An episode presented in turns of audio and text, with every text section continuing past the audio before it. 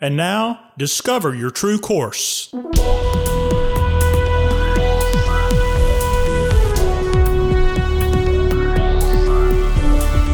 This podcast is a production of True Course Life and Leadership Development.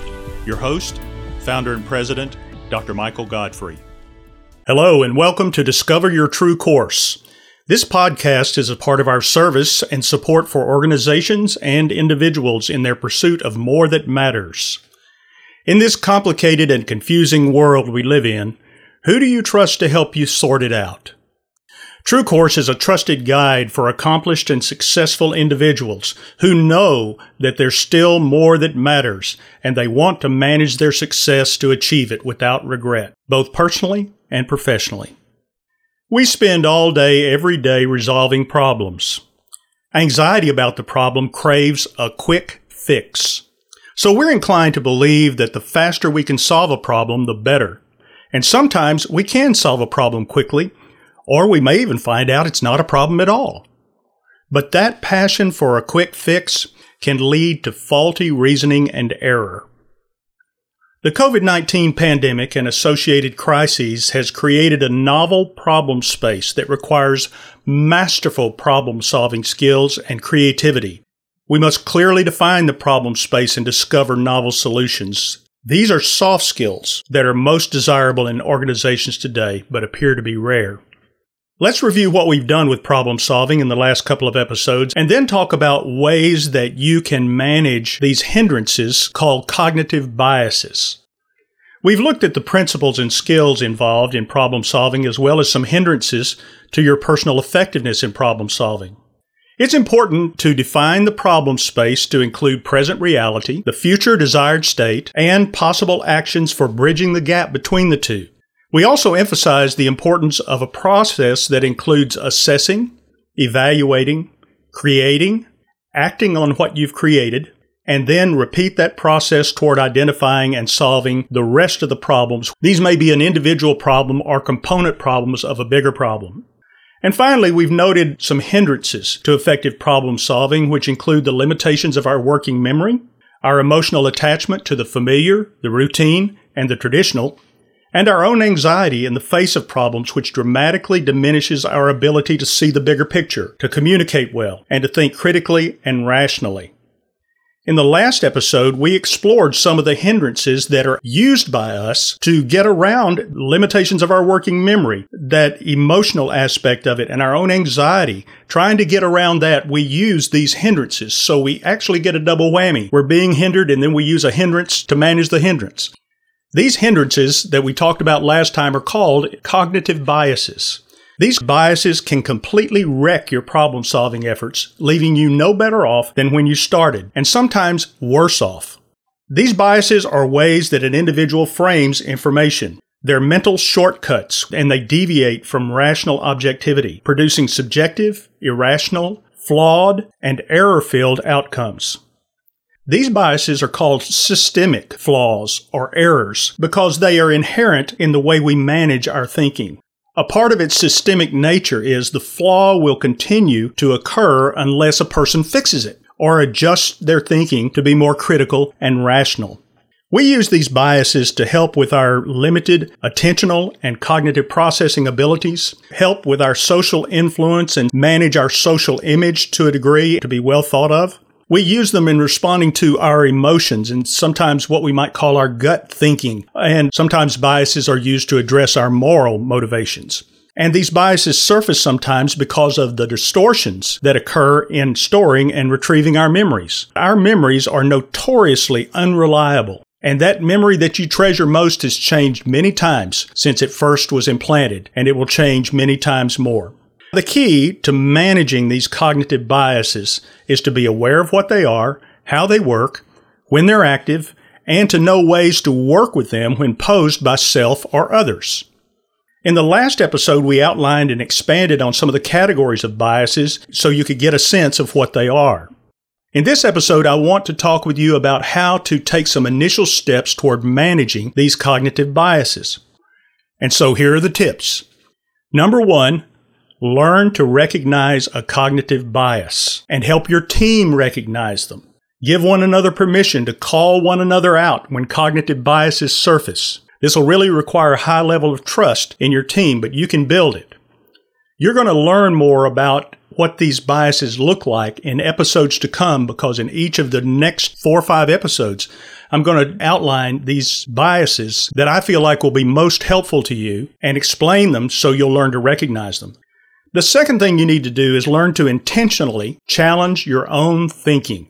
Now, this is going to require some work, so you can't be a lazy thinker. I'm asking you to criticize your own thinking. And when you think critically about something, you're going to ask hard questions about your own thinking. Even if you believe you're right, challenge your thinking. This is a discipline. It's called metacognition, which means thinking about your thinking as well as thinking about the thoughts of others. It's about processing things mentally. In order to practice metacognition, a person needs to be able to reason abstractly or think about ideas. They need to think deductively, using a general principle and projecting what kind of outcome that general principle might be, or to design a desirable outcome from a general principle. All of this done mentally. It also involves the ability to hypothesize and perform what if analyses. This kind of thinking, which in my field we call formal operations, is an indispensable component of creativity and problem solving in that one can identify the problem, creatively imagine the desired future as related to the problem, and then design steps to bridge the gap in between the problem and desired state, all in their head before actions in the environment are taken. So it's kind of a nice thing. If you got out there and actually did what you were thinking in the environment, you could really make a big mistake and it could have long standing consequences. You can do it in your head and you can practice and make a mistake and practice and make a mistake if you learn how to do it.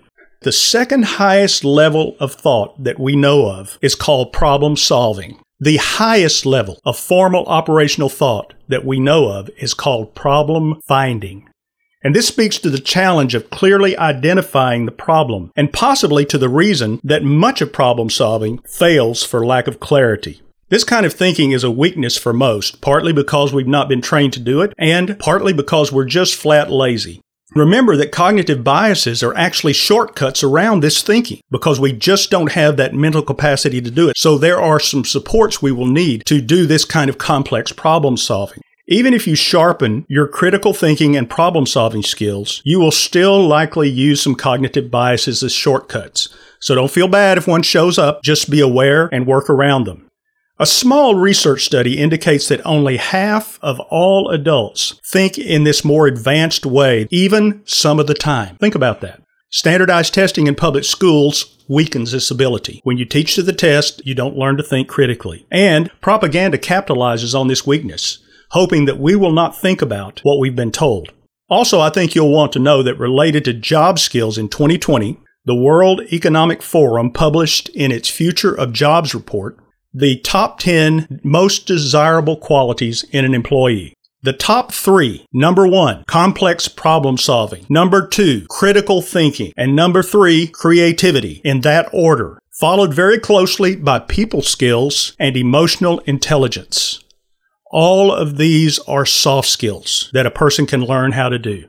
So how does a person think about their thinking? First of all, you'll want to use high intellectual standards. These standards include clarity, accuracy, precision, relevance, depth, breadth, logic, significance, and fairness. And there are questions to support each one of these that you can ask to see if you're achieving these standards. These standards are set forth by the Foundation for Critical Thinking, and you do a Google search and go to their website and see much, much more. Another thing that will help you think about your thinking will be if you engage with other people in healthy argument. This is so helpful, but we've forgotten how to argue argument now has such a negative connotation to it because people don't know how to argue without attacking the person. Argument deals with ideas, with the issues, and not attacking another person. So when you enter into what we call in my field of educational psychology dialogue, it means that you will lower your preferences, lower your leanings, your habits of thought, your beliefs, and your cognitive dispositions when you listen to another person. Many times we listen to another person and all the time in our head we're deciding if we think they're right. You want to hear in a way that you're not judging if they're right or not until you get to the place that you're ready for that. You need to hear them openly. This does not mean that you are to agree with them. If you will lower these barriers to hearing, you will hear their opinions more clearly without the filters of those biases, and you'll be able to participate in the argument more intelligently, cogently, and with respectful consideration of the opinions and the people who hold them. Then I would suggest that you start using questions with yourself and with other people rather than making declarations. We rarely ask ourselves questions. Most of the time, we're telling ourselves something. We're making a declaration. All these questions that I'm about to give you can be fashioned for yourself or for other people. Remember to use those intellectual standards I mentioned earlier and ask these questions. And there are many more questions, but these are some really good ones. What do I believe about this issue? And just to illustrate, if you were going to use that with another person, you can say, Help me to know what you believe about this issue. Number two, how did I come to this belief? You can ask another person, What brought you to this belief? Another question, number three, Why should I believe this? What is the evidence? What are the data? What is the witness? Number four, How true is this belief to reality? Each mental construction that we have is our own little version of reality, which may or may not be true to what is. We shape those things according to our cognitive biases. Number five, how is this belief serving me as I live and relate? I'm, I'm really interested, and I, I probably do this too, of how we live with principles that just don't serve us well. In fact, sometimes some psychologists will tell you we live with lies. A great book that's really helped me in my life is called Lies We Believe by Chris Thurman. You might ask yourself again, is this belief that I have working well? Or is it false? Or is it unreasonable? Or is it actually hindering me? And then the question that I love is how else could I look at this? If you will ask these questions, and there are many more, of the things that you believe, you'll be able to root out many of the cognitive biases that are at play. Most biases are subtle and they seem to make sense, especially when someone in power uses them, and that's yet another bias. Unless your team has the training to recognize and work with biases, you can expect these to surface in your team meetings, board meetings, and in problem solving settings. Holding to those cognitive biases can nurture your blind spots, create new ones, they can hold you back from creative approaches, and they can keep you from solving the problem that you so desperately want to solve. So, now in future episodes, we're going to talk about specific cognitive biases, along with a review of some of the information we've just done. I'll try to keep you up to speed because I know for some of you this is very new information. If you'd like more assistance with this, contact me at discover at discoveryourtruecourse.com and I'm very interested in supporting you on your quest to be more, see more, and achieve more, and finish without regret in your life, relationships, and career. I'm Michael Godfrey.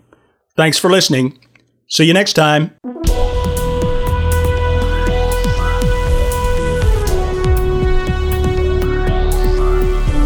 This has been a production of True Course Life and Leadership Development.